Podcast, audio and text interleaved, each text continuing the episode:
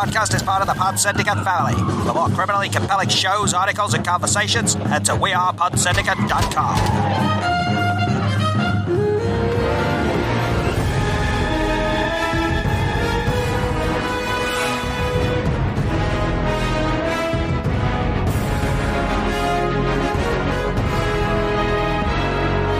So, hello everybody, and welcome to the latest episode of the Rewatch Project. I'm Mike, and I am, as always, joined by Hannah. How are you today? Oh, I'm very well, thank you. How are you? I'm capital, thank you. Capital. It's almost like we haven't spoken to each other before. I know, I How's know. your day going? I know. It's it, this is the, the, we may be married and live together, but the only time we ever speak is when we actually do these Yeah, podcasts. so uh, silence. apart from yeah. that, Like Hannah will start a conversation. I'll be like, shh, shh, shh, it's gold. Save it for the podcast. it's a great way of silencing your wife, actually. Yeah. Is uh, yeah. Yeah, yeah, right, okay. Uh, but anyway, yes, so we are back and we are going to be continuing to work our way through season one of Marvel's Agents of S.H.I.E.L.D. We are Yeah. at the uh, 10th episode. Yep, it's called The Bridge. Plot synopsis is S.H.I.E.L.D. receives assistance from Mike Peterson as they take on Centipede once again. Directed by Holly Dale, who, uh, looking at her IMDb history, is very much jobbing director. She's done heaps and heaps of different things. Yep. Um, and Yeah, actually, she's an interesting one. She's a Canadian director and she's been directing since the 70s. Mm. And she is a very. It's funny actually because and I know you don't mean this because I say it as well. When we talk about like jobbing directors and things like that, that's not to take anything away from. from No, those- those definitely people. not, no. Uh, you know, it's it's like you know. I mean, obviously, we you've got auteurs, you've got your Stanley Kubrick, It's just people like that. you know four episodes of this and nine episodes of that and one episode of this and one episode of that and you Yeah, know, absolutely. Yeah, yeah, yeah. looking through her history, you can see why she's directed an episode of this. Some Castle and Rizzoli and Isles, Cold Case, X Files. Yeah.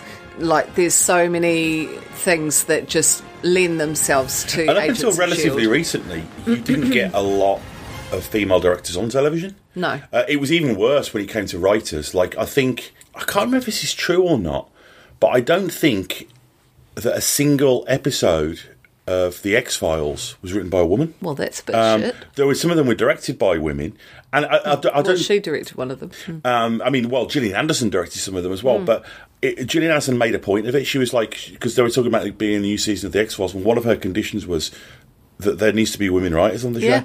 The writer of this episode, this is the first time that you're seeing a an episode, and I won't go into this in too much detail because I don't want to spoil the episode before we even talk about it. But this is the first time that you're seeing an episode where there's quite a lot of connectivity to the overall storyline Yes, that's well- been written by an, in, an a, writer who isn't a showrunner. Let's is talk what I've been about who wrote the episode. Name is Shalisha Francis. Okay. She, she hasn't uh, got a huge amount of writing credits. Um, she has, oh well, she wrote. She wrote 52 episodes of Castle, so she has a huge credit there. Yeah. Two episodes of S.H.I.E.L.D., one of Minority Report TV series, one Madam Secretary, and two episodes of um, a miniseries called Seven Seconds. That's interesting. I don't know much about Castle, but I'm guessing if she wrote that many episodes, I'm wondering if she's a showrunner on it. Quite or- quite possibly i will have a look in a second but she is co-producer on over 20 episodes of agents of shield so that's actually where her main tie-in from shield comes from Yeah. like producing rather than writing so Well, I- um, I that, think that that- surprised me I think on these shows, though, staff writers automatically get a production credit. I think that's kind of how they work them. But she, but it is interesting. This episode, so this episode was written by a woman and directed by a woman. That's worth noting, I guess. Yeah. I mean, that's not so rare these days. It's going back nearly a decade. So Right, so looking at the Castle writing credits, she's got 48 episodes listed for herself, and obviously she has a director's credit as well for four of them. Um, so deeply involved. Yeah, a key creative on that show. Yeah. Just before we get into it, I just want to uh, do a quick little bit of housekeeping. We, as is always the case, we will be doing a uh, non-spoiler conversation, and then we will give you plenty of warning before moving into spoilers for those who are watching the show for the first time. A couple of little bits and pieces about how you can support the show and contact the show. First and foremost, if you could go over and give us iTunes reviews, that'd be great. Um, there, that's Apple Podcast, I should say. Uh, there's a link for that on the show notes for this. Uh, you can also reach us via email at, I haven't actually checked the email for a couple of days, so I don't know if we've got any, via rewatchprojectpodcast at gmail.com. And we are also on Twitter at rewatchproj. That's P R O J. And you can also leave voicemails on the main site, which I also need to check to see if we've got any. So uh, they're the main ways that you can reach us. So, uh, yeah, anything you want to add, Hannah, before we get into um, watching this episode? I will be making you check those forthwith Okay. because uh, I'm nosy and I need to know if people have been in touch. Okay. Well, should we have a look now before we get in? or Yeah, might as well. Okay, and I'll just edit this out if we Yeah. haven't. Ba, Okay, nothing. Uh. Oh, we've had another email, another email from Dan. Hello, Dan. There you go. Hang on. Do you want to? Okay. Hi, guys. Really enjoying listening along and watching Agents of S.H.I.E.L.D. for the first time. I nearly said ass because he's written A. Abbreviation. It's great to have company whilst I do this, and I will be going back to the spoiler sessions once I am finished. Yay! I'm excited for that. Uh, that was me, not you. Okay. it's good to be clear about the editorialising here, isn't it? Sorry, I'm just excited to know that someone's going to go back and listen to the spoiler things after after watching it for the first time. In like in in three months' time or whenever we get. yeah.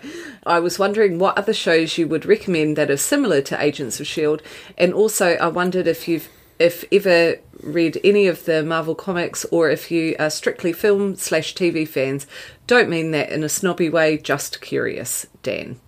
Thank you so much for being in touch again, Dan. Yeah. It is truly a pleasure to hear from you. Yeah. Um, so take I- us through this. Okay, so first question uh, What other shows would you recommend that are similar to Agents of S.H.I.E.L.D.?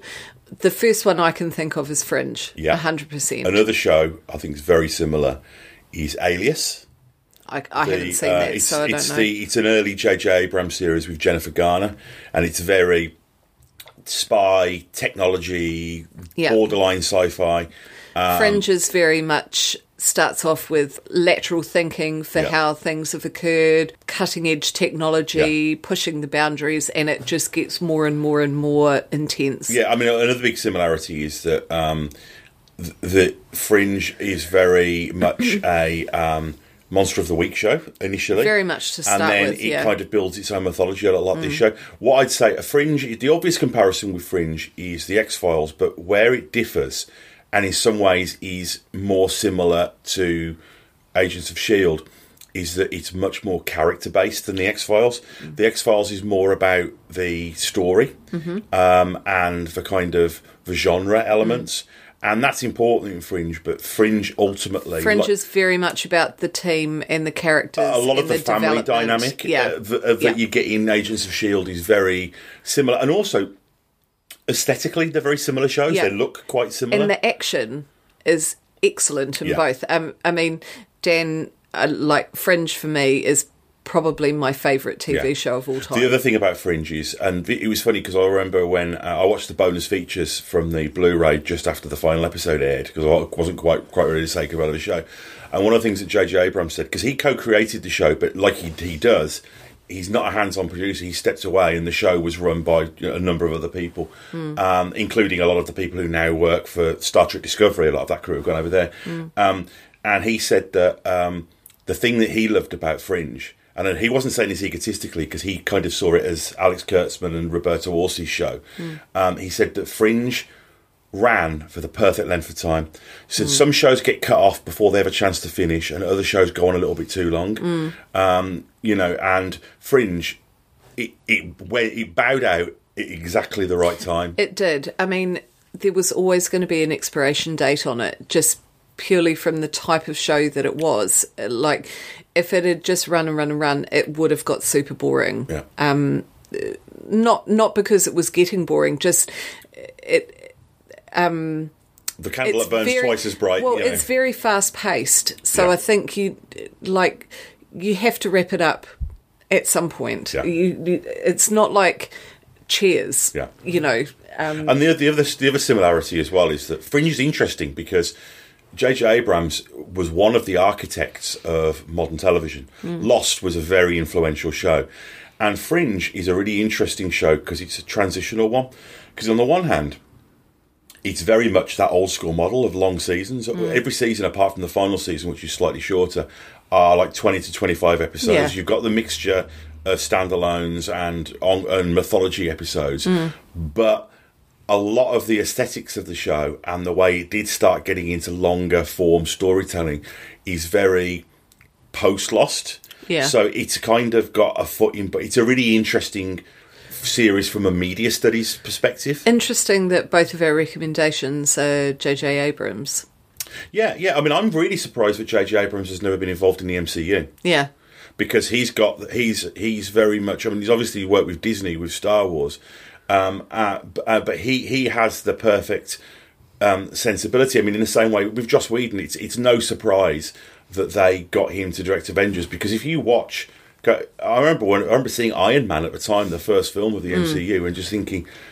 God, this feels like a Joss Whedon. So one." Whedon, Like yeah. the bit I remember even seeing the trailer, the bit where you see Tony Stark trying to get the repulsor boots to work, and he's hovering, Mm. and he turns around and looks at his little ro- like robot companion. He's like, "Oh yeah, I can fly now." That's straight out of Yeah. uh, th- that whole ta- timbre is very Whedon-esque. I was just thinking, even like in terms of Fringe, um, it's it's similar to Agents of Shield, even down to the fact that uh, depending on what's happening in the story arc in the season, the credits change. Yeah, Like that happened in Fringe and definitely happens in Agents of Shield. The further you get on, yeah, yeah, Um, like little touches like that is Yeah. funny, isn't it? yeah. Um, all right, so there's a couple for you. Yeah. Fringe, I mean, I and- almost Fringe get the feeling probably that- a good starting point. I- actually would say that th- I, I, with, with confidence that the producers and creators of Shield, Agents of Shield, are fans of Fringe. Oh, definitely. I think that that actually comes through. That there's actually that, that it's it's it is an influence. I really think it is. Uh, and Fringe is one of those shows. Mm. Was Fringe finished by the time Agents of Shield started? they overlapped like really slightly, I think. Mm. Um, but I know that it, uh, it, it um, no, no, I don't think they did actually. I think I think Fringe finished just before Right. Agents of Shield started. Um, but yeah, I, I'd say those. And but Alias, Alias is a big one. Alias is probably from a concept perspective even closer to Agents of Shield. Um, and I mean, one of the big influ it, it was. It's funny you can see the lineage because we've compared Agents of Shield to Mission Impossible quite a lot, Mm. and it was Alias that got J.J. Abrams the Mission Impossible three directing gig. Oh, really? Um, you know, because Tom Cruise apparently was a fan of Alias and was like, "That's what I want the Mission Impossible films to be like." So it's all kind of connected. You know? Okay. Um, right. So, second question. I wondered if you've ever read any of the Marvel comics or if you're strictly uh, film TV fans. Um, so, personally, I haven't read any of the comics. Um, not from not from a lack of wanting to, just uh, I'm I'm not really uh heavily into comics or anything like that. So um, I just I I haven't got round to it. Um, I obviously knew of the main sort of superheroes, but I had no knowledge of Iron Man or Thor um, before the films. I think so most people didn't know I- what, what what was DC and what was Marvel before the films. I knew what was DC and what was Marvel, but in terms of Marvel superheroes, I probably only knew the Incredible Hulk, Mm. uh, Spider Man, um, who you don't actually get to see until very much later Mm. on. Who else? They're the main ones. Yeah, that that's probably that's probably it. I didn't know anything about Iron Man. Didn't know anything about Thor. Um, definitely didn't know anything I mean, when about Marvel Guardians of the Studios Galaxy or anything said that like they that. were going to start making their own films, it was a joke. It was a joke in the industry because the joke was that they'd optioned out all of their most popular heroes. Hmm. They didn't own the rights to the Hulk initially. Uh, because They didn't have sold them off. Wolverine, did they? No, they didn't. They they um, they've only just got X Men and Wolverine back. They didn't Hmm. have Fantastic Four. They didn't have Spider Man. Nobody gave a fuck about Iron Man and Captain America and uh, and Thor. These were the B characters. Hmm. Um, so it was kind of a bit of a joke that oh, you're going to do a Marvel Studios, but you're you know you, you're going to make a Star Wars movie, but you don't have Luke Skywalker. You know, Yeah. it was that kind of mentality. And the fact that they and they managed, came in and Mandalorian did. well, yeah, exactly. I mean, the fact that they managed to make Iron Man uh, an A-list character. Well, it makes sense. Jon Favreau on both. Well, yeah, yeah, yeah. Mm. That's the thing. He's, he's the guy you get for that. As far as me, um, I um, it's weird. By most civilians' perspectives, people would think I'm a comic book nerd, but by nerds' perspective, I'm not. I I read comics when I was a kid, but only. It's different in England. In America, you've got the comic books would be there. You'd go, you get the latest issue. They didn't really come out like that. They came out like you know, like the the, the, the comics we get for the kids, where it'll be a magazine and there'll be a toy stuck to the front, and Yeah. there'll be stickers and colouring in things, and then you'll get like a bit of a comic book. That was how they were released in the UK when I was growing up. Uh, so my main consumption of superheroes was from annuals. You know, those hardback kind of yeah. annuals that you get, um, and I. My favourite, and I read Spider Man and things like that. But and and when I got into my sort of, when I was about eighteen and nineteen, I started getting into the more adult comic books, things like Sandman, and uh, you know even um, Preacher. um, Preacher, um, the the boys, you know, like a lot of the things that are being made now. Yeah. Um, and uh, you know, the Neil Gaiman stuff. But I read, you know, I read all the classics. I read all of like the, um, you know, like the Dark Knight Returns and Arkham Asylum and a lot of the kind of the prestige kind of released on hardback and you could buy in actual bookshops kind of ones. Yeah. But as far as far as Marvel goes. I love the Spider-Man live-action series from the seventies. I love the Incredible Hulk that Kenneth Johnson did, the live-action series, and I read. Oh, I watched I watched the live action Yeah. Hulk. It terrified me. Yeah, I mean that was a crossover hit. Everybody kind of watched that Mm. Yeah. Mm. show. It was a really popular one, and um, you know, I, I I read Spider Man comic books, and um, I read remember I read Ghost Rider comic books and Incredible Hulk and stuff like that. Um, but I read them as a kid, you know, Mm. uh, and then as an adult, I read key graphic novels like the, the like for example, there's famous runs of um, like the Venom storyline in Yeah. Spider Man that was a famous one that I kind of sought out and I read as an adult because I'd heard it was this great story. But really, I wasn't much of a comic book geek. Most of what I know about the Marvel universe is from the movies, hmm. and I realise it's different and that they've hmm. movified them and stuff like that. So the short answer is.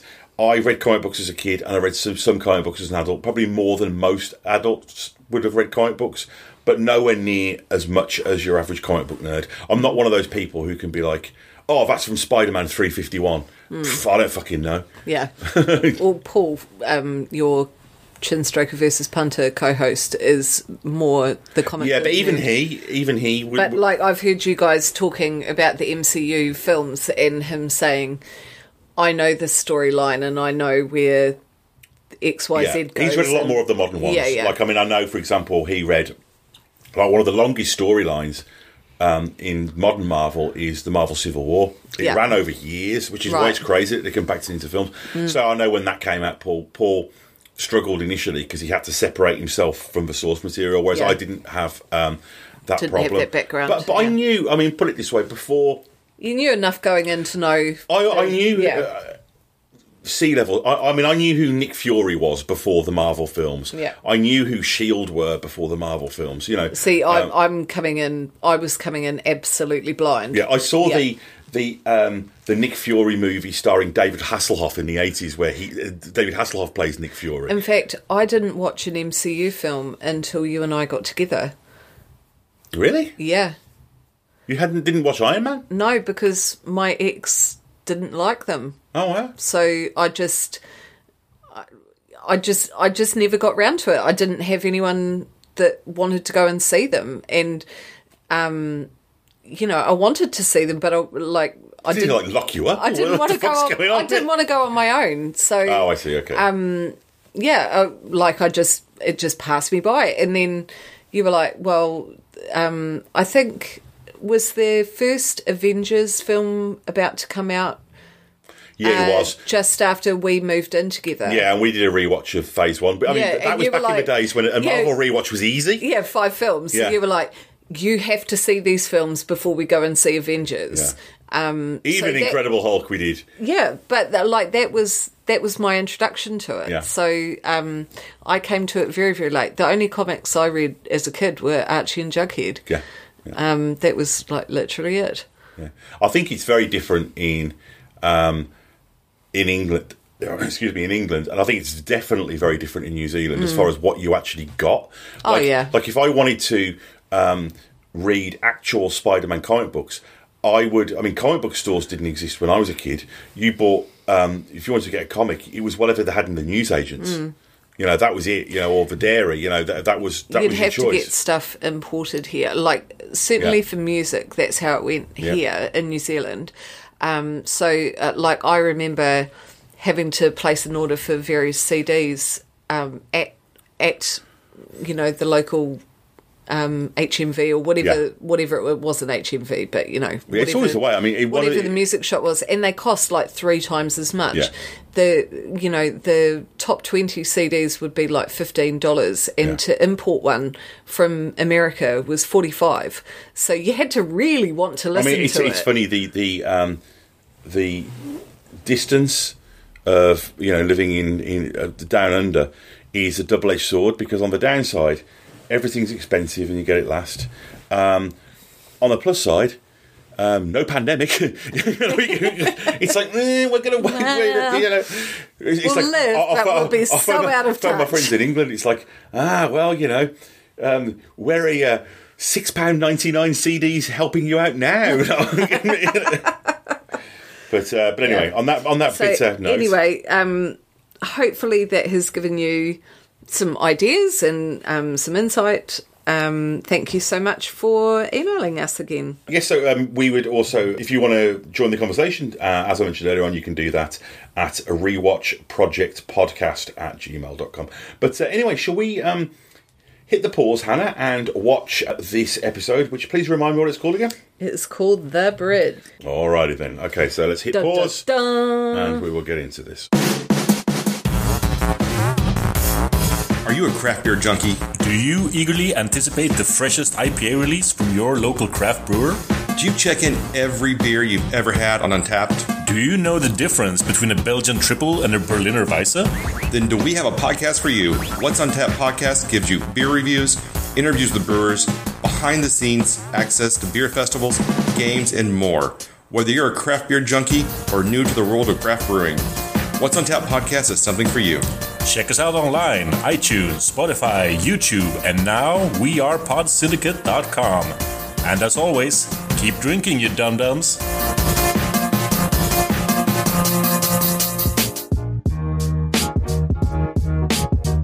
Mulberry Boys every Friday night. On the show, you better know they keep it tight. ETL is back and the J Strom's in the zone. Introduce the co host, he doesn't do it alone. PCZ is about to hold court. You know he's on the headset, you can hear him snort. Pop culture movies, TV shows, and games. Rotten Tomatoes reviews, news, and Blu rays. Foggy don't play around, he will bust a drop fast. Welcome to the Entertainment Landfill podcast, the Jason and Steven show. It's the Jason and Steven show. What? What? The Jason and Steven show. It's the Jason and Steven show. Mr. Peterson? We need you to suit up. All new two weeks from tonight. A mission so dangerous, Isn't Shield be sending in backup? They already did. it requires a new agent You shouldn't be here. whose loyalty will be tested. Let's finish this. We need immediate satellite support. Marvel's Agents of S.H.I.E.L.D. All new Tuesday, December 10th at 8, 7 central on ABC. And see full episodes on Watch ABC Online or download the app. So, welcome back, everybody. We have just, and I assume you have just watched uh, The Bridge. That's episode 10 of season one of Marvel's Agents of S.H.I.E.L.D. Now, as is um, fast becoming tradition, I shall hand over to you, Hannah, to give your initial non spoiler impressions of this episode. I thought it was a good episode, but in a strange way, I was expecting more story arc, I suppose. I mean, there was a lot in there, there was a lot, but um, for some reason, I thought that that sort of pushed things on even more than it did. Um, Okay. I, like I wasn't disappointed by the episode. When you say you were expecting that, you mean because of your memory of this yeah, episode? yeah, just my memory of of where we're at in terms of Okay. the storyline. So I suppose that is the first time I've experienced a drawback in a rewatch. The episode was by no means bad. Like I enjoyed watching it, but it was probably I probably would give it an 8 out of 10 this time versus a 9 out of 10 last time. And that's that's purely just because in my memory I had attributed more to this episode, but you know, it's 7 years since I've watched it. So, yeah, so uh, what did you think? I really liked it. I think I liked it more than you.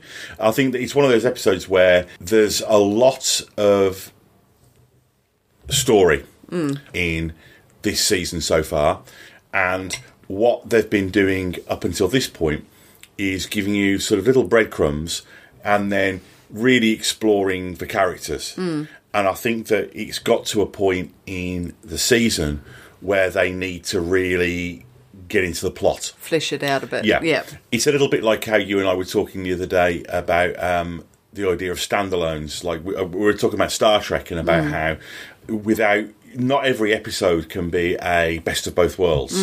You know, you Yeah. need to have the fun episodes so you care about the characters when these dramatic things You happen. need to have Riker Uh, playing the trumpet. Exactly, trombone. Trombone, sorry. Um, and I think that this episode is one of those ones where I think the show is al- is allowing itself the benefit of that because it's like, well, they have already done all of the character exploratory stuff for a few episodes now, and they've had a lot of episodes where you've got guest characters coming in and guest storylines, Yeah. and we've been exploring the characters, and I think now what they're doing is giving some us some plot to aggravate those relationships and it will sort of pay off. So I just think that the the function of this episode is different to the hmm. previous ones and is probably really needed at this point in the season. Yeah, and I I think mean, it was very well done you're, in that you're regard. right. You're absolutely right. I uh, like for, if we're using that Star Trek analogy.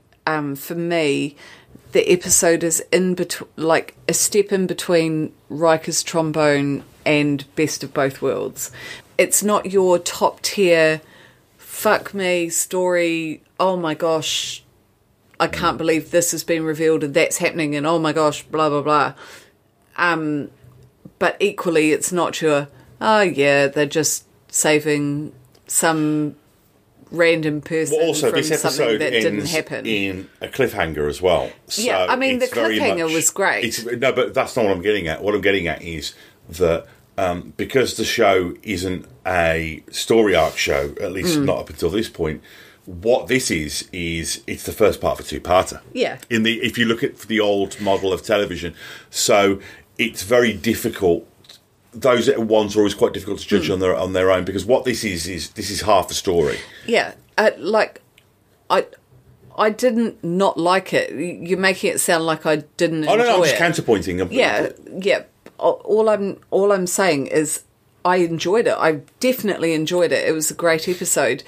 I just I think for me because I've seen it before and I'm I'm remembering 7 years ago I had remembered more in this episode than what's actually Yeah, there. and I think that's stuff from the next episode that you're yeah probably oh most definitely.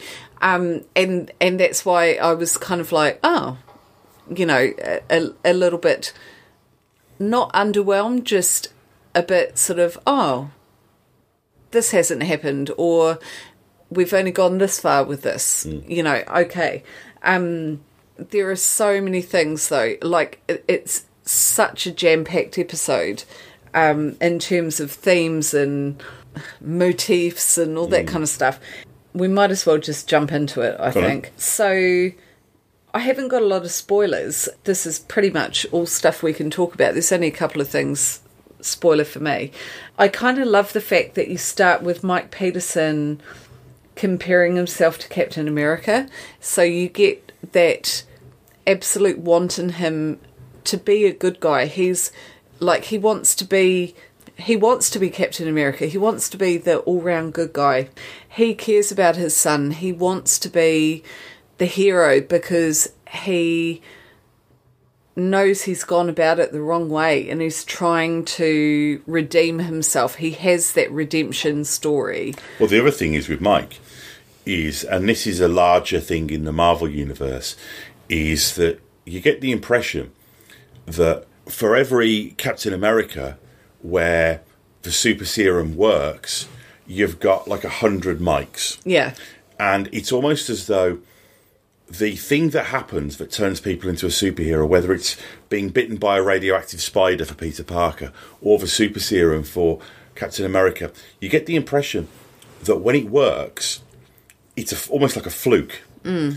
Uh, it's almost like a one in a million, and it actually worked. So it's almost like Mike is the the working class equivalent, the sort of the the one it did, doesn't all work out for, and that kind of goes back to the theme of the pilot episode where it's the idea of us mere mortals, and this is something that would be explored a lot more in the Netflix Marvel shows like Daredevil and Jessica Jones, where it was very much kind of like, well, it's all good, it's all right for you with your sexy hair and mm. cape Thor, but what about the rest of us poor schmoes who've got to go into work the next day? Mm. And what you see, particularly not just with Mike, but also with the villains and the whole centipede thing, is how w- when it goes right and you get like you know the Hulk or Captain America, is that's just it's blind luck that that happens.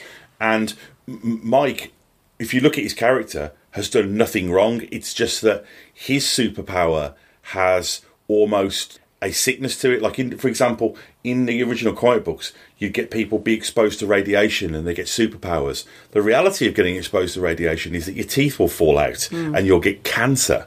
And I think that that's kind of what they're exploring a little bit there as well. But also, that just reminded me of the original Captain America film, the first the first Captain America film, when the the Doctor's character, I can't remember his name. Stanley Tucci? Yeah. Stanley Tucci's character says how the serum enhances the personality of of who they're enhancing. That's why they need somebody who's so pure at heart. They want so- someone super pure to be the purest and the best Yeah. and the greatest. So, and you kind of see that in the soldiers. I mean, there is probably more ambiguity, but the guys that are busting out of the shipping crates Mm-hmm. later on in the episode, they are the bad guys who are just terrible guys because they've been enhanced and everything.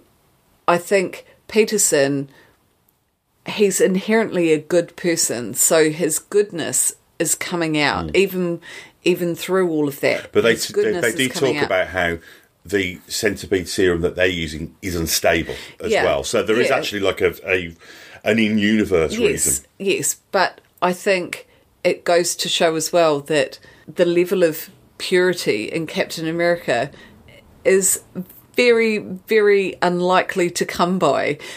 I don't think it's if- just that though. I no, think there is a, a yeah, no, I know that. I know, but everyone in this on Earth likes to think they're a good person, Yeah. but they have they have bad traits about themselves. You, you know, whether it's something completely random like you know just bitchiness that doesn't mean anything uh, you know it's not a bad trait it's just a not awesome trait it's a weakness. yeah, exactly. Everybody has weaknesses, whereas Captain America kind of does not. No. His his his weakness is Peggy. Well, it's funny because we watched Civil War the other night, and it's the fact that there's a bit where Baron Zemo says to him, "You know, now I look at you closer, I can see you've actually got a little bit of green in your eyes." Yeah.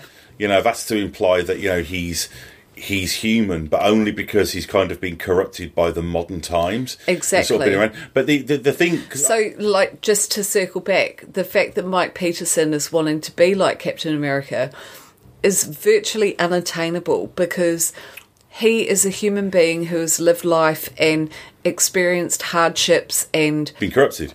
yeah, he's been corrupted But- but by it's- life it's and almost as though society and the- everything. The, very fact that he wants it is a flaw. Yeah. Almost. And it reminds me the way course that, it that is because it's ego. and the thing with science fiction, and we talk about these being action stories and comic book stories, but ultimately, Agents of S.H.I.E.L.D. is a science fiction series, and it does that Roddenberry esque thing of using science fiction as allegory.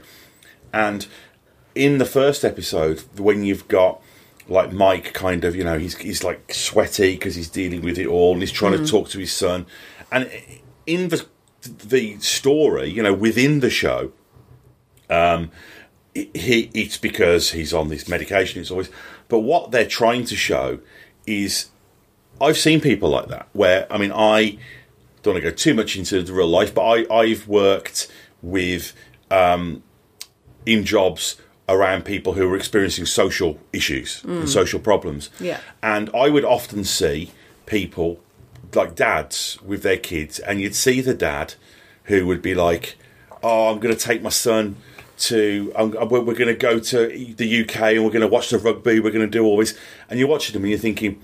No, you're not. You know, you mm. can see them making all of these promises to their kids, and, Yeah. and they mean it, and they want to mean it. Of course they want to mean it. but they can't because because of things that have happened to them or things that maybe they've done to themselves, Mm. you know.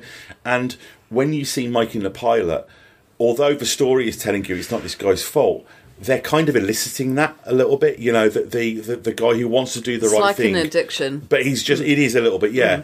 Um, and you know, some people are good people and they want to do the right thing, Of course, they're good people. but they just fuck up, you know. Uh, and I get the feeling that that's through the science fiction prism what they're trying to show you with that character. just following on from that, um, like I, I think one of the themes of the episode is is kind of not always being what you seem to be. Like, um, like Peterson initially was like seemed bad, but he is good. He just is going about it the wrong way. Coulson bullshitting to Skye about May being involved Yeah. with the parent stuff. Maybe is that a way to show that perhaps he's not all good? Like, I'm not saying that that makes him bad, but maybe it makes him layered, Well, and and and perhaps that shows why he's level eight or whatever level he he is in you. Shield. No, but it, it shows that actually he does have the balls to keep something from you. He's not going to be an open book. Yeah. He he um he is a company man. he is a company man and and he's he knows what to give you and what to hold back. But- like he's he's more layered than you think Exactly, he is. and this episode gives you quite a complex view of him because you also, as a complete contrast to that, have the scene where he's talking to Mike about how you know you really want to be Captain America, but what about your son? yeah. you know and i think that's an important thing as well is the fact that and this goes back to this whole reversal thing that you mentioned a moment ago uh, and this whole expectations thing because at the beginning of the episode when you first see mike he seems really together you know he's all like yes i'm doing my best top of my class and all that kind of stuff Mm. Yeah, he's got a suit Um, on, he's all but- good. the flaw with him there is the denial he has about being able to face the fact Mm. that his son basically his son saw him drunk Yeah. you know that's kind of again the metaphor that's going on there is Mm-hmm. the fact that you know alcoholism for example is a sickness. It's not your fault. This is something that happens to you. You're a victim of that. It's a health problem. Mm. um, but that doesn't make your your shame for the consequences of what you've done any less. No. and when, and I think that, that what you see Coulson as being both um, the company man, but also the humanist, and you get a moment later on, and we'll get to this where When he knocks, where, where, when he goes to knock on Skye's Skye, she's thing. crying, Mm, yeah. and he walks away, and I think it's really ambiguous about why he doesn't. On the one hand, it could be you could argue that that's the company man. Don't get involved. Don't get emotionally involved. Or it could just be that he's being a good parent, and he's like, no, she needs to work through this herself. He's he's definitely the dad in this episode. Uh, and it's hard not to. so. I mean, it's it's the whole. Sometimes you've got to let your kid cry, and it's fucking hard. You know. Well, and you know about that uh, tonight. Yeah, well, I, I, yeah, I, I, I fail at it. You know, but um, I'm the I'm the Mike Peterson in this situation. Let's be honest. You're the Coulson. No, you're the May. yeah, I'm like, get over it, you'll be fine. yeah, you'll be. Yeah, you'll be good.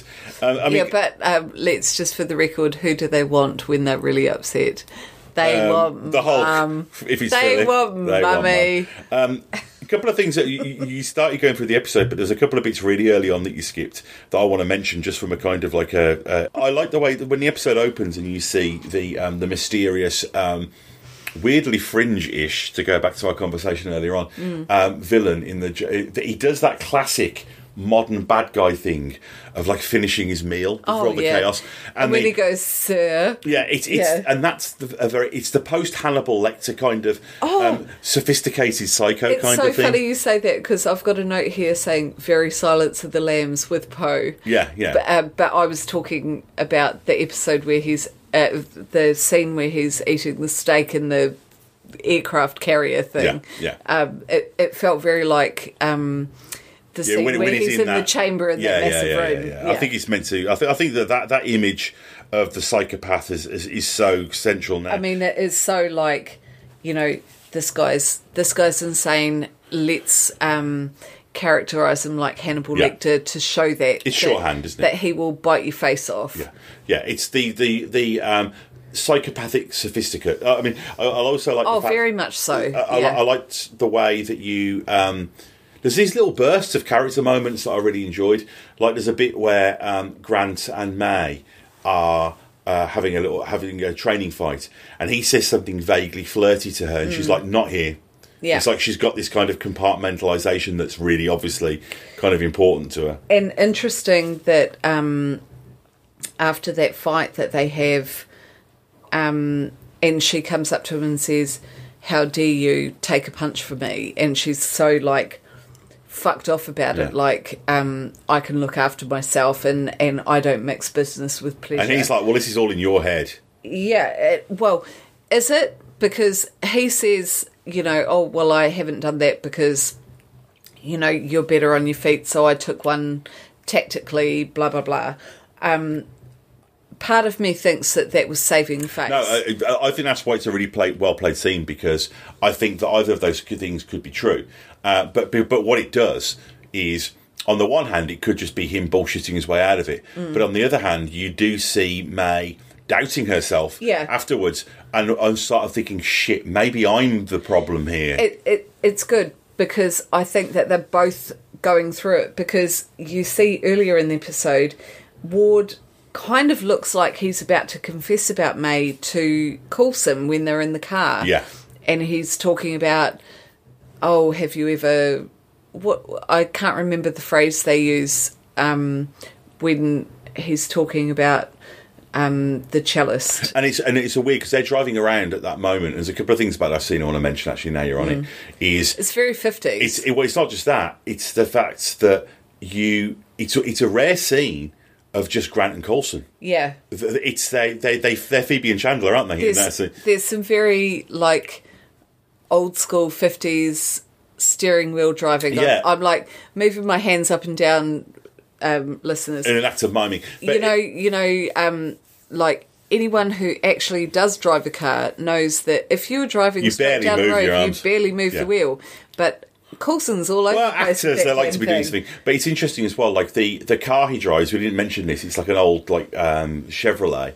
Um, uh, the Lola, the car, Mm. um, is another kind of nod to the 80s action shows like uh, the A Team and Magnum PI Yeah. and all those because they always had a cool car. They always had like a some kind of Mm. r- hot red sports car, and I think the fact that uh, Coulson has a car like that is kind of a genre nod to those sort of shows. Another thing that I thought was interesting was that. Um, even though I said it earlier, I'm going to kind of contradict myself a little bit here, but this episode doesn't do it that much.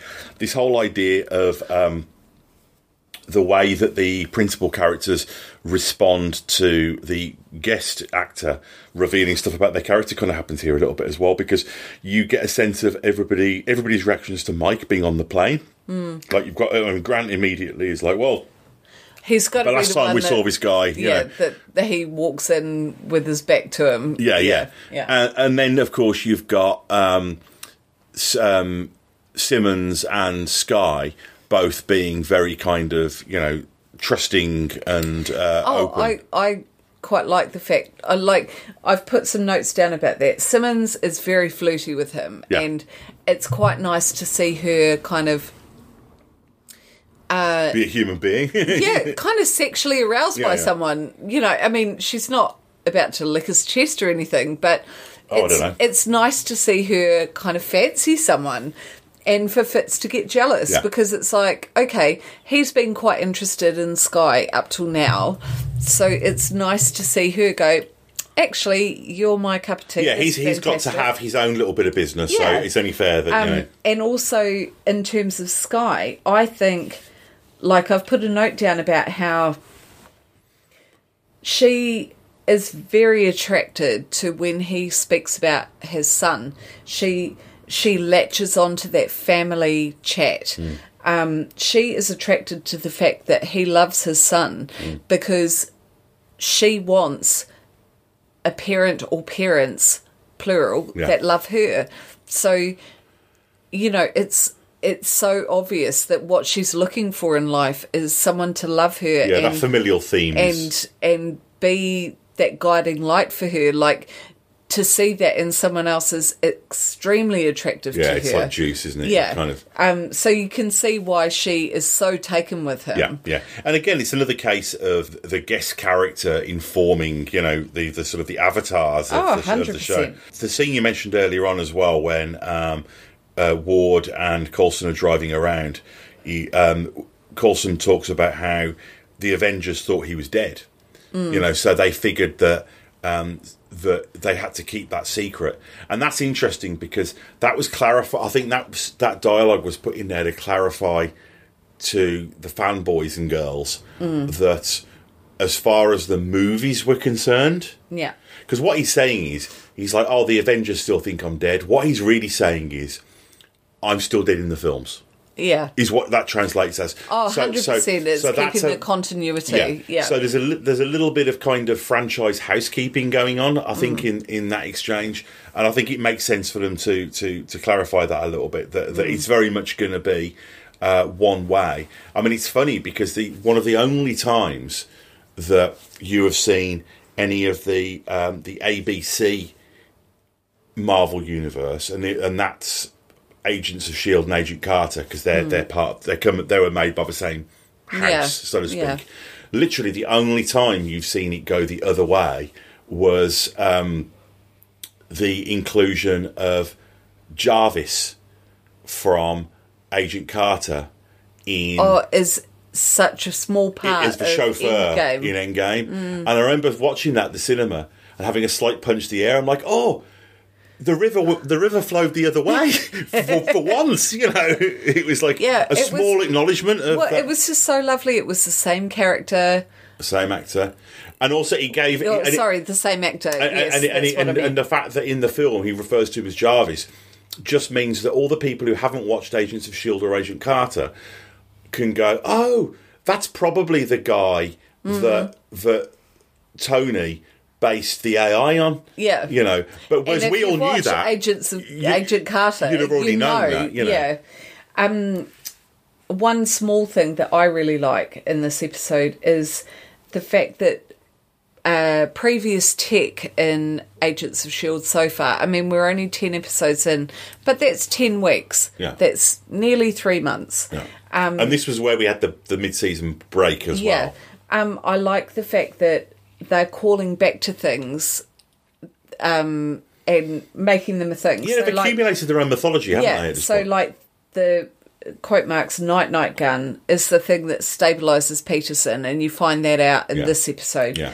And going back to the iTech um, in the in the old Shield agent, um, that comes back into play. It's like I like the fact that those elements are coming back in again. Like It's another fringe compa- similarity yeah, there, absolutely, absolutely, and it's it's nice to see that um, you know those things like the the agent the old agent episode the the you know with the iTech um, you're finding out that that wasn't a monster of the week thing it had more to do with it Yeah.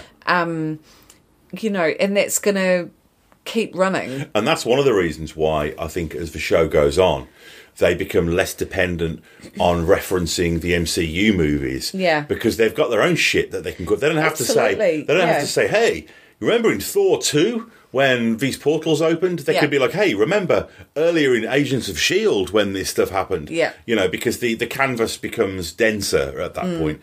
I really love the fact that basically Warden May gets outed to Skye really, really passively. Like, she just happens to overhear a very sort of innocent conversation, but it's loaded with meaning. Yeah, well, and also you don't know, and May doesn't know how long she'd been there for. And she doesn't know if she's kind of understood the Well, significance she doesn't know whether she's even, she doesn't know whether she's even heard it. No, you know. but I kind of love the fact that that that's how it happened because that is how a normal conversation with ha- would happen, Yeah. rather than a, like a, a TV conversation. Yes, yes. I mean, they're, they're living in very close quarters as well. And it's funny as well because w- when we talked about uh, the episode The Hub, this idea that S.H.I.E.L.D. Is this huge organisation and they're just this kind of independent little cog. And that's the world that we're seeing. And I think that's one of the things that confused people about the show is I think that when people um, heard there was going to be a show called Agents of S.H.I.E.L.D., in the movies, S.H.I.E.L.D. is shown as being this gigantic international, you know, massive operation. Now, for, hmm. for, for reasons of narrative and budget, that was never going to be the show. And so in the episode The Hub, th- you had a real sense that they were, this team were kind of almost like their own nation state. They were like the Enterprise off doing their own thing. They weren't Starfleet, they were the Enterprise. Weird, dysfunctional family unit who Yeah. are off doing these sort of things, who've got their own little secrets and, you know, eccentricities. I had a couple of notes. I don't kind of know where you stand on it, but um, and I can't remember because it's seven years ago since we watched we watched this initially. Um, but um, I put a note down about whoever Po killed initially to end up in in prison, um, that he stabbed through the eyes that they mention Yeah. in the episode, knew about the clairvoyant because he references it back to Raina Yeah. when he says, "I can't tell you anything about him because you wouldn't want to lose Yeah, your eyes." these or- would be the consequences. Yeah. Yeah. us person Um, asked. So I can't remember if you find out. We've got to be careful because we're still in non spoilers here. Yeah, I know, but I, like I I can't spoil or anything because I can't. Oh, sorry, I thought you were asking me to No, tell you. no, no, I can't remember. Um, but uh, I I just thought that was interesting that they mentioned that. So it's kind of like, okay, do we keep an eye out for any mention of someone with no eyes? I'm I'm very much a. Was this just put in so you know that the guy's a badass, Yeah. or is that something that you find out later? I like I I genuinely don't know. Well, I, I, I also cannot remember, but also could not answer that question even if I did. No, I, Um, I wouldn't want you to. and you also get an interesting insight in this episode into the sort of power dynamic and structure of the the, the antagonists as well, because you've got uh, Ruth Negga returns again in this episode. This is her second appearance as Raina, and in the first episode she was in, you know, she's very much shown as being this kind of, you know, in control, almost sort of like omnipotent figure. Uh, until the final scene where you see her go and rescue the, and again, this is another um, fringe comparison. Is that he the way that he's shown reminds me a lot of the Jared Harris character in Who? um, Fringe. Who's the Jared Harris character? What in Agents of Shield E or in Fringe? No, it, who you were saying in Agents of Shield? the guy that she breaks that she goes to visit in, in prison who ends up be turning out to be her boss Po. yeah Yeah. Okay. Um, right. Right. you know that dynamic is Yes, very sort of oh, similar definitely, and yeah. what and so her character is reframed in this episode as being slightly out of her depth Yeah. you know, or for sure. you know, she's she's very kind of in control in some ways, but she's not. You learn that she's actually Darth Vader. She's not the Emperor, you know, Mm. um, and that creates another. Because up until this point in the series, we've only really been concentrating on, obviously, the Agents of Shield. So one thing that this episode does, I think, really well, and it was really important for it to do at this point, was to start to show additional complexity to the antagonists as well, um, and actually explore that it's not just a you know mustache twirler. Um, let's just finish off the non-spoiler section.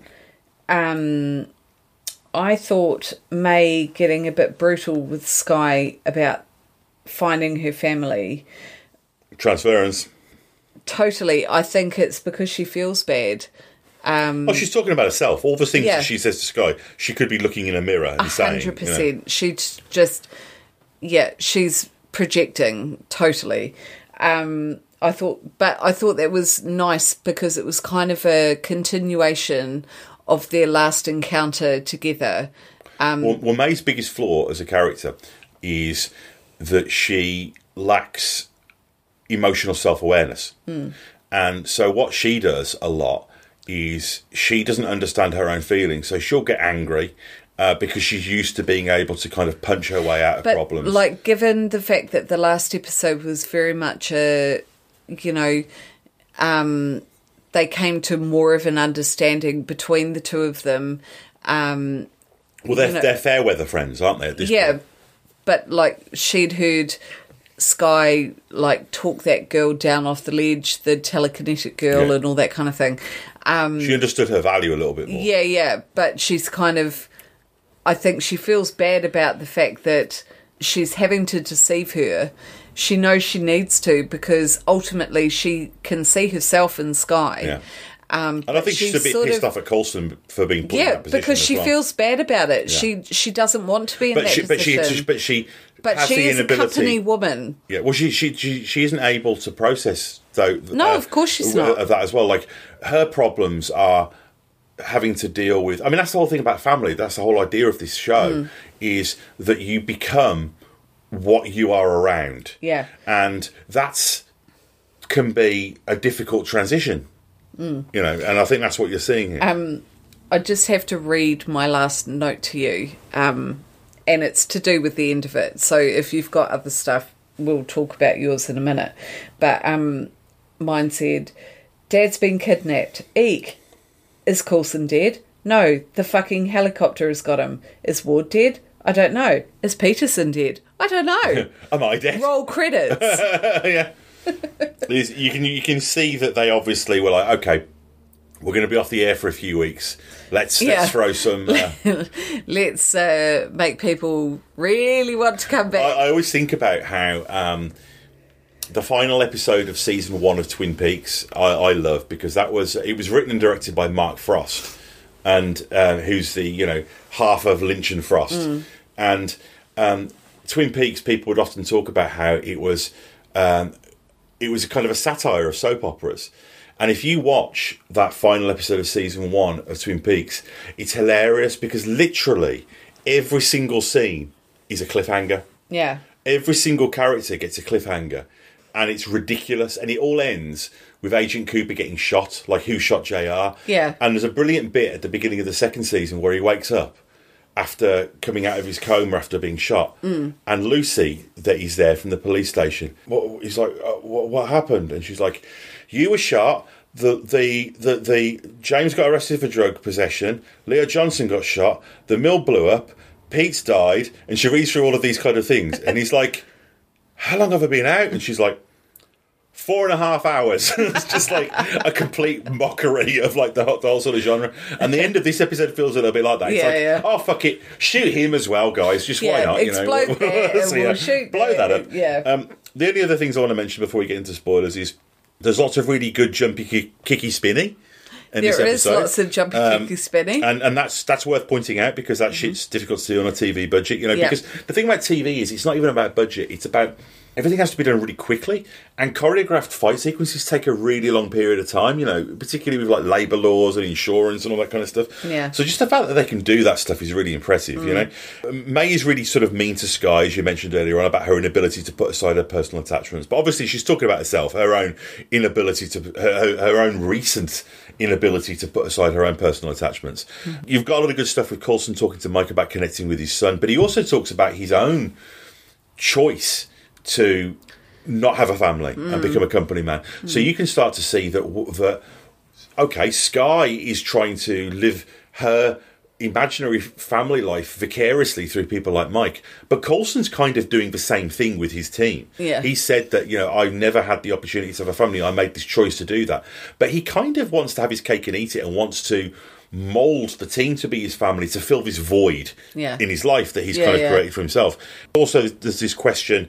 Obviously, left looming at the end of the episode, which we will probably explore during the uh, the spoiler zone a little bit here about why do they want Coulson? That's the Mm. big twist at the end. Is that we're led to believe that they want Mike because of this whole the the, the fact that they, they've been able to Mm. stabilize this the Yeah. centipede, but actually, you know, and and and we're and we're shown through all of the scenes with the villains That that's what they're That is after. their priority. Mm, So, yeah. what could be more important than that? You ask. Mm. Um, well, we will Dun, see. dun, dun. I say, says I.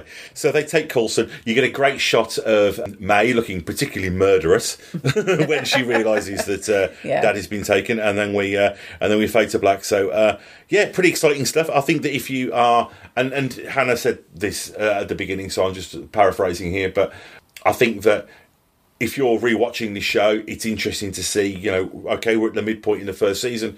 This is where we are the plot. I think that if it's a, if it's the first time that you've watched it, the plot is definitely thickening, Mm. uh, and a lot of things that we've Get had. some a- corn flour added. it has. A lot of the things that we've kind of had um, a light shone on. So, for example, you know, it's even if you're watching this for the first time, Mm. you know that they're making a big deal about. Um, Coulson's self-questioning around his return from the dead, Yeah. uh, and all of these things are sort of well, they're certainly coming to a middle, um, you know, if, of, of the season. So, well, uh, I mean, we're only 10 episodes in and there's 24 yeah, in the season. Yeah. So we are literally nearly at the middle. Yeah, and considering that loads of this, these first 10 episodes have, you know, been, quote, standalones, they've actually managed to organically build quite a lot of track Mm. throughout those here and there, and I think that's that's very nicely done. And I think uh, the further you get into Agents of S.H.I.E.L.D., that becomes more of a theme. yeah. They weave stuff in really well. You don't necessarily have to wait to episode 24 to find out the resolution to a story. And it's not hanging on one thing. I mean, that's what I always talk about the lost syndrome. It's not all, it's not what is the island. No. I think they've kind of perfected it, and we've talked about how even shows that I love. I mean, I use Twin Peaks as an example. Get it wrong, you know. And I think that what they've done, I think with Shield, they're very good at self-reflecting Mm. on how long a story should be. You Yeah. know, that it's as though they're like, okay, this is starting to become less interesting.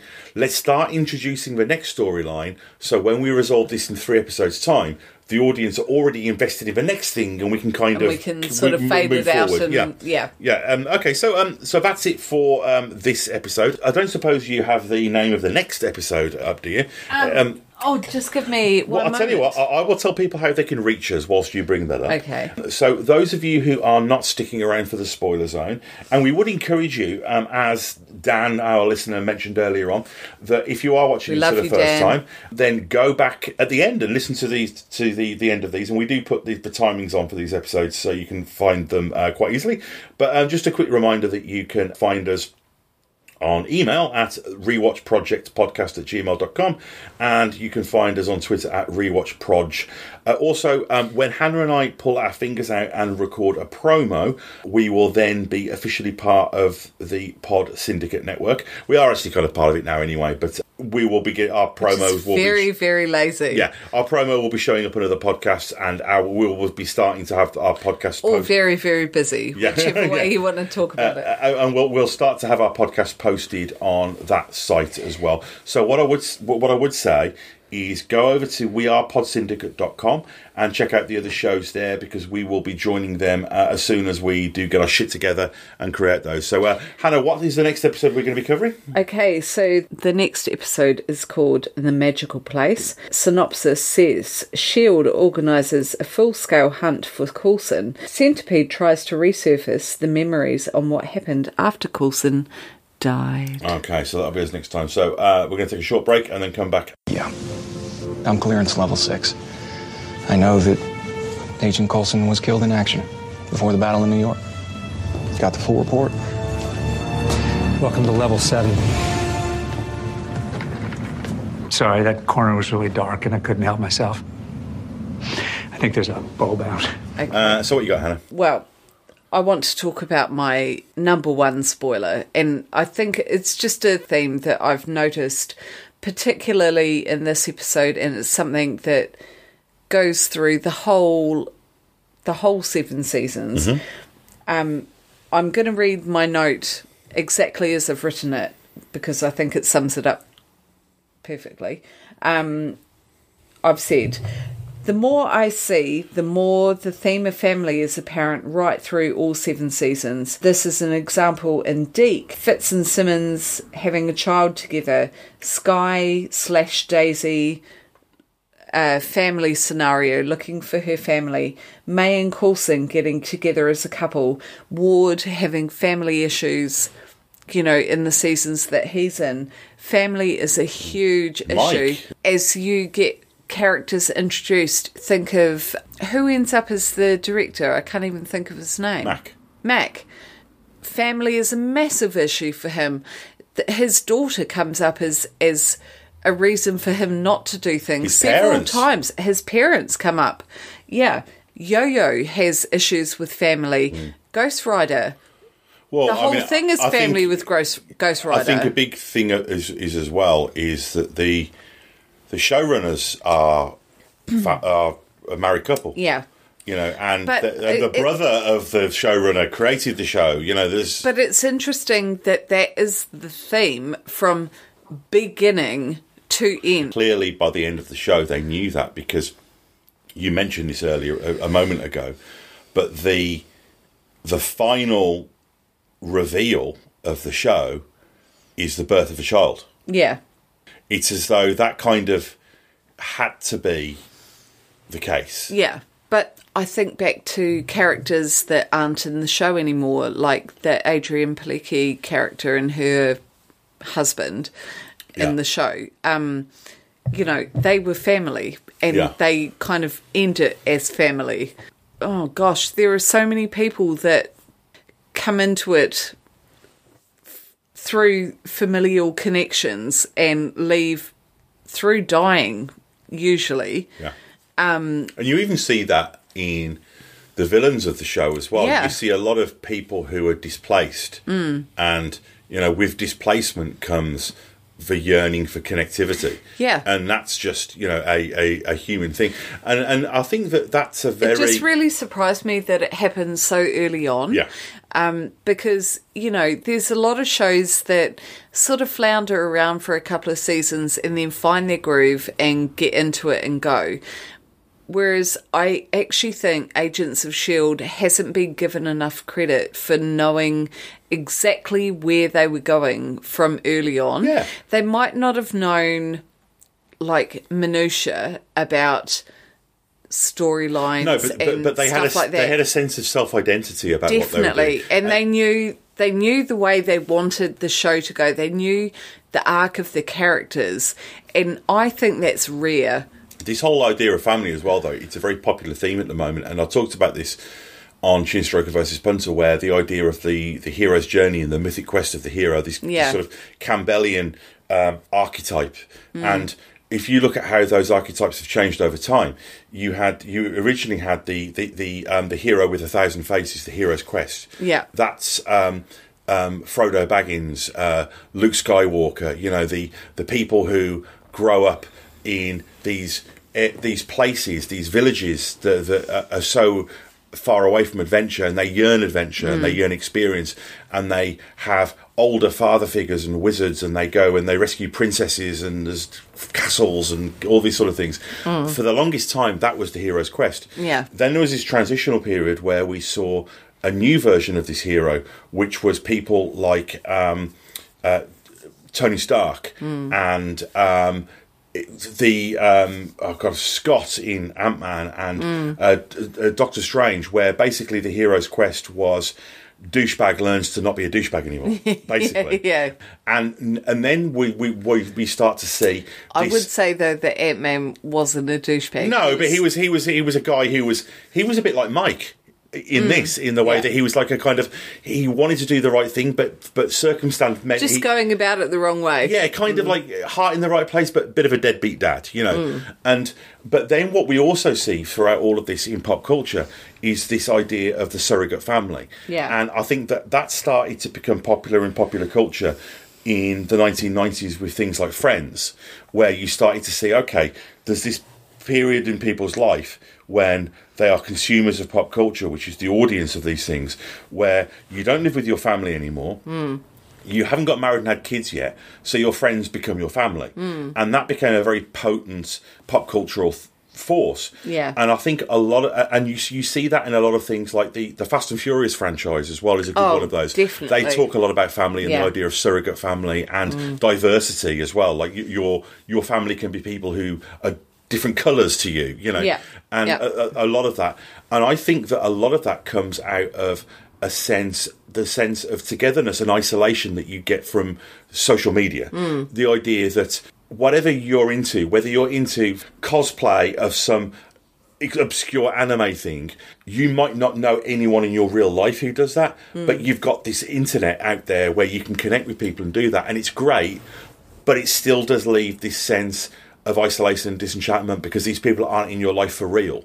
Yeah. And I think that that's trickled down into the culture and created this new hero myth, which is around the need for surrogate family. Yeah. And I think that a lot of these things, like Fast and Furious, like the Marvel movies, like all of these things that have that, uh, and the, the hero's It's like quest now. finding your brand. It has, it? and and, and the, the hero's quest has gone from being this solitary journey now to being this collective experience, and I Mm. think that you see that in in in things like this. Yeah. It But- just it was so yeah. It's definitely there. It's You're right. It- it's, heavy it's, it's, it's, it's validating of the show to go back and see that. I okay, think they might not have got it. particularly, it was very heavy-handed. Not in like not in a bad way. Just kind of like, right, you've got this relationship, that relationship, this relationship, knowing where it all goes. Like, um, it's only. It's probably only heavy-handed in retrospect. like you, you can see all of the familial connections that are going to happen. it feels like they're solidifying a lot of stuff. Mm. It's as though in the first few episodes they were like trying stuff out and going, okay, what configurations of Mm. characters work? Let's do this. What what balance of standalones? And and it's as though they got to a point in the season where they were like, right, okay, what we need to do now is kind of essay this Mm. and. Um, and, and and put a stamp on it. And this episode Yeah. felt like they were going, okay, so this is what it is, you know. And we're in the spoiler section, so I'm just going to say, am I right in remembering that Skye and Ward get together? I can't even remember. Because I I sort of feel like they were an item when Yeah, oh, it- when he goes back. at the very least, it was there were it was getting there. I can't Oh, remember whether it was no, I- consummated I, sort or. of I sort of feel like they they were they were an item. Yeah, I mean, I remember at like the a time. proper item. I remember at the time thinking this is very Buffy and Angel. So, Okay. so it would kind of like have to be there. But I don't know. I don't know. I mean, that's more of a testimony to how terrible my memory is than, Well, than actual. me uh, too. I can't. I honestly can't remember. We've watched a lot of TV. Since yeah, we then. have. Yeah. And also, to be honest, to be fair, that's one of the reasons why we wanted to do, do Yeah. this rewatch is the fact that, that we can't remember. Yeah, I mean, Yeah. we wouldn't go back and do. A, we we would never do Friends on this. No. because all we would be doing would be. Hey, I like the bit when Chandler said this thing Yeah. because we've just seen it a million times, you know. Uh, uh, whereas There's this is one where we, we to discuss there. yeah, Yeah. I think this we've got the right balance with this show Mm. of knowing it and liking it. Um, but I think the, the other thing about this show, it's interesting. We've talked about this, is that I don't think when you watch it the first time, I don't think you realise how good it is until you're quite a way in. Mm. So it's almost as though if I'd have known that in season one, I'd have been paying more attention. Mm. You know, so I kind of Yeah. probably was maybe looking at my phone a little bit metaphorically Oh, and maybe probably. literally um, when I was doing that. He ironically says looking at his Yeah. phone for his next bit of news. Um, my next spoiler thing was, um, ironically, you were saying earlier about how with Raina and Po, how she was kind of like the Darth Vader to his Emperor. Yeah. Um, You think she's the big bad, but she's in service of the big bad. Yeah, but I actually remember it like she's playing him like a fiddle. I feel like she's going to flip it on him Yeah. at some point. I can't remember what happens, but I have this feeling that she um is in a stronger position than she gives herself away at at this point. She is coming across as this meek and mild, subservient lackey, Yeah. and she's not actually that that person. Yeah. Um, so I feel like she is just playing into what he needs to get the job done. Yeah, she's she's she's she's letting him think that she's this kind of doe-eyed subservient when Yeah. it's when he needs to kind of think that. Well, because at the moment he is required for a specific thing. Yeah. I feel like, like I say, I can't remember, but I feel like he's probably gonna die. That's the great thing about not being able to remember it, though, is that we can bring a genuine vicarious experience for the Mm. people who are watching it for the first time because we kind of are as well, you know. Yeah, but but I've also got to say it in the way that you know I'm sure that my subconscious remembers some of it. So Oh, yeah, we don't know for sure. It's, it's Uh, not like I'm so intelligent that I can just predict fucking six storylines. No, but but it's worth pointing out as well, though, that that when you watch a TV show for the first time or the fiftieth time, knowing you're going to be podcasting about it, you watch it with in a different way. Yeah. and you watch it with. Um, uh, in some ways better, in some ways worse. You know, you can't just sit back and enjoy it, so you lose that. No, but at the don't. same time, you you spot nuance. Like for example, the scene where um, Grant and uh, Coulson are in the car and they're talking about uh, relationships and all this kind of stuff. There's a Mm. moment where you see a twinge of guilt on Mm. on Ward, Mm. and they definitely knew at this point. Yeah, of course they uh, did. So that was direction that Mm. the actor was given. Yeah. So what that says is it validates our view of Grant as a great as an expert compartmentalizer.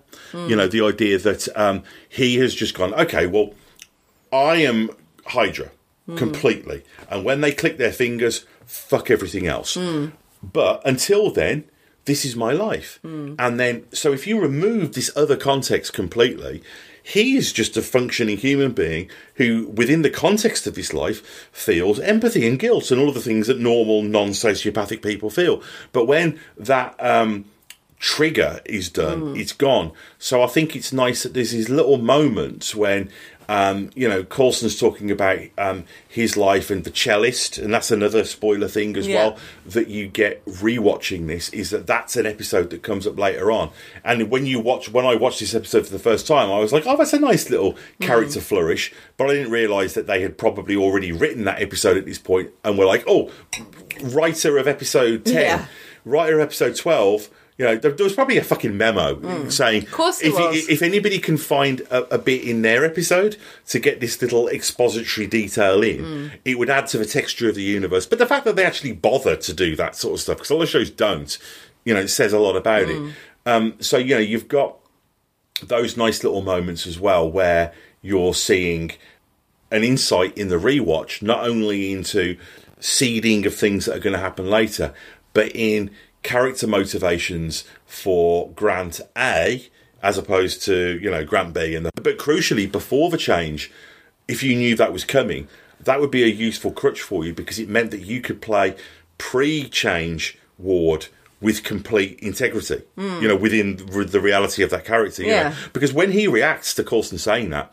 He's not doing that for Coulson's benefit. He's not doing that to stay in character. He's doing that because he's genuinely feeling that. yeah, of course you he know. is. Yeah. And and that's something that I think again you can only really get from the rewatch.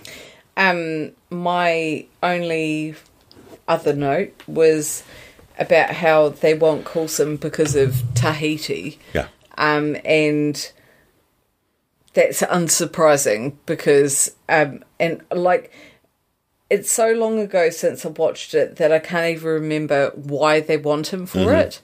Um, I know there's a significance to it, but I can't remember what it is. Hey, it'll be a journey of discovery for both Well, of us, won't it? It absolutely will be because yeah, for me it's just kind of like okay, I, like I know I know there's something I can't remember if if it's a blood thing or if it's a if there's a serum or there's Well, I think something. part of that is because there are so many revelations in Agents of Shield Mm. Where it, there's lots of like micro uh, revelations. Oh, yeah. I mean, it's not like I mean a, a good uh, contrast point here would be Babylon Five. Yeah. where um, Babylon Five there are like four or five huge revelations in the show. Um, whereas in Agents of Shield, there's probably like 250 micro Yeah. um, yeah. sort of um, revelations. Mm. And I'm, I'm not saying one's better than the other, but they're different. That's a different thing. So I think you, the way that your mind processes them and remembers them before you go and do a rewatch is is completely different. Mm. Yeah, um, no, I agree. Okay, so I think that's it for that episode. I think that's fair to say. You haven't got any other spoilers? No, I'm all good. I've uh, I've Oh. exhausted my phone. I'm down to two percent battery, so it's in Oh. the nick of time. I'm on. Oh, I'm on six. Oh wow, God, you slut! with your six. uh, okay, so we will be back um, with a. Um, ma- Keep it's a the magical emails place. coming, Dan.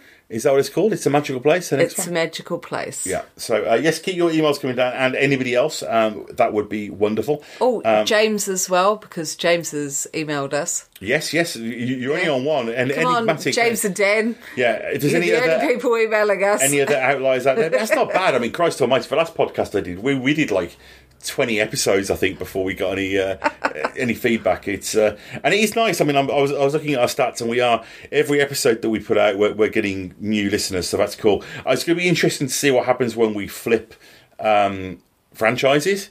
Um, You know, to see how many people are here. You know, it's kind of like came for the Agents of Shield, stuck around for the Harry Potter. you know, it's Okay, but um, you realise that there is over 150 episodes of Agents of S.H.I.E.L.D., so you know, you do. I, ju- I just figure if someone's sticking around for a year and a half, they're pretty much set. Yeah, well, no, but uh, I don't know. Uh, You don't know why people stick around. But then again, it's weird. I was thinking about this the other day because it, I- it is kind of a unique way of doing a podcast. But um, it's almost like um, most podcasts are like the Twilight Zone in the Mm. sense that it's a different story every week. We're like Fargo. you know what I mean? Where it's, the like same it- it- story. well, it's a different. Yeah. It's a different storyline every season. Yeah, you know, yeah. you've got these longer, longer form storylines. So what? Uh, but so on the one hand, we may lose some listeners. Me out. I can tell you want to talk. Hmm. Um, w- we may lose some listeners when we finish Agents of Shield.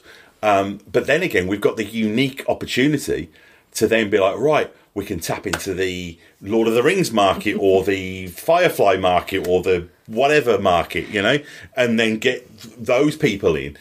The thing I love is that you'll get you'll get your ones that just want to talk about Agents of Shield, and that's that's awesome, that's great. But you'll also get ones that just want to talk to you because they like the way that you talk about things. And um, from a personal point of view, that's how I started off listening to Chin Stroker versus Punter and various other 10 other- various other podcasts.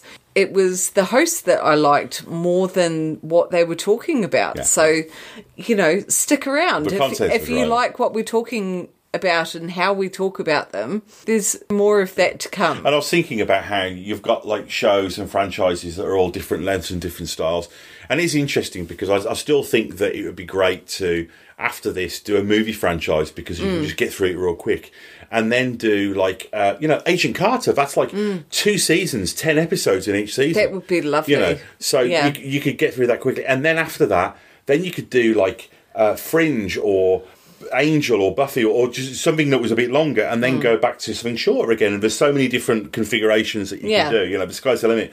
But um, but no, so that's us for for this episode. I'm not going to say for this week because we're gonna we're on like a couple of now we're doing the individual. We're on episodes. Wednesday. Yeah, I mean this is we've done an hour and forty minutes on one episode. So Yeah.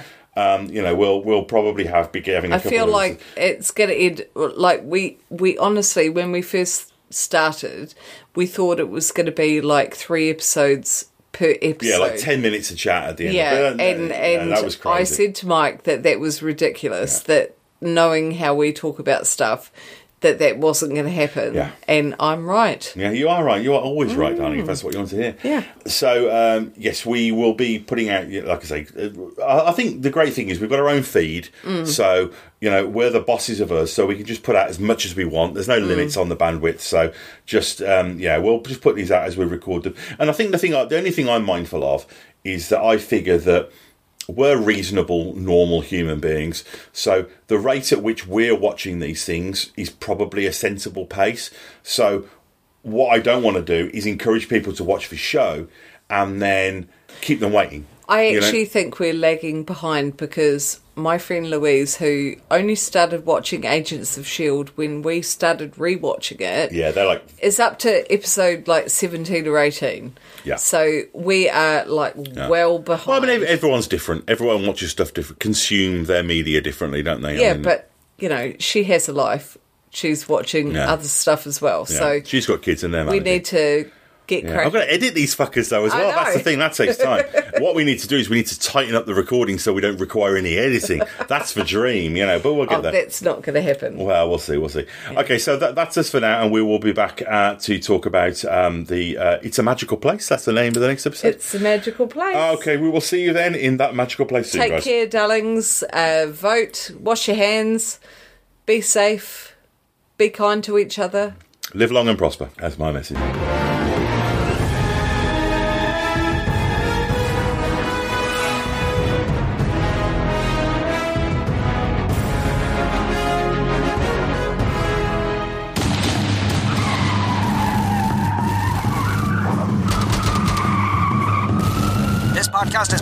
Is part of the Pod Syndicate family.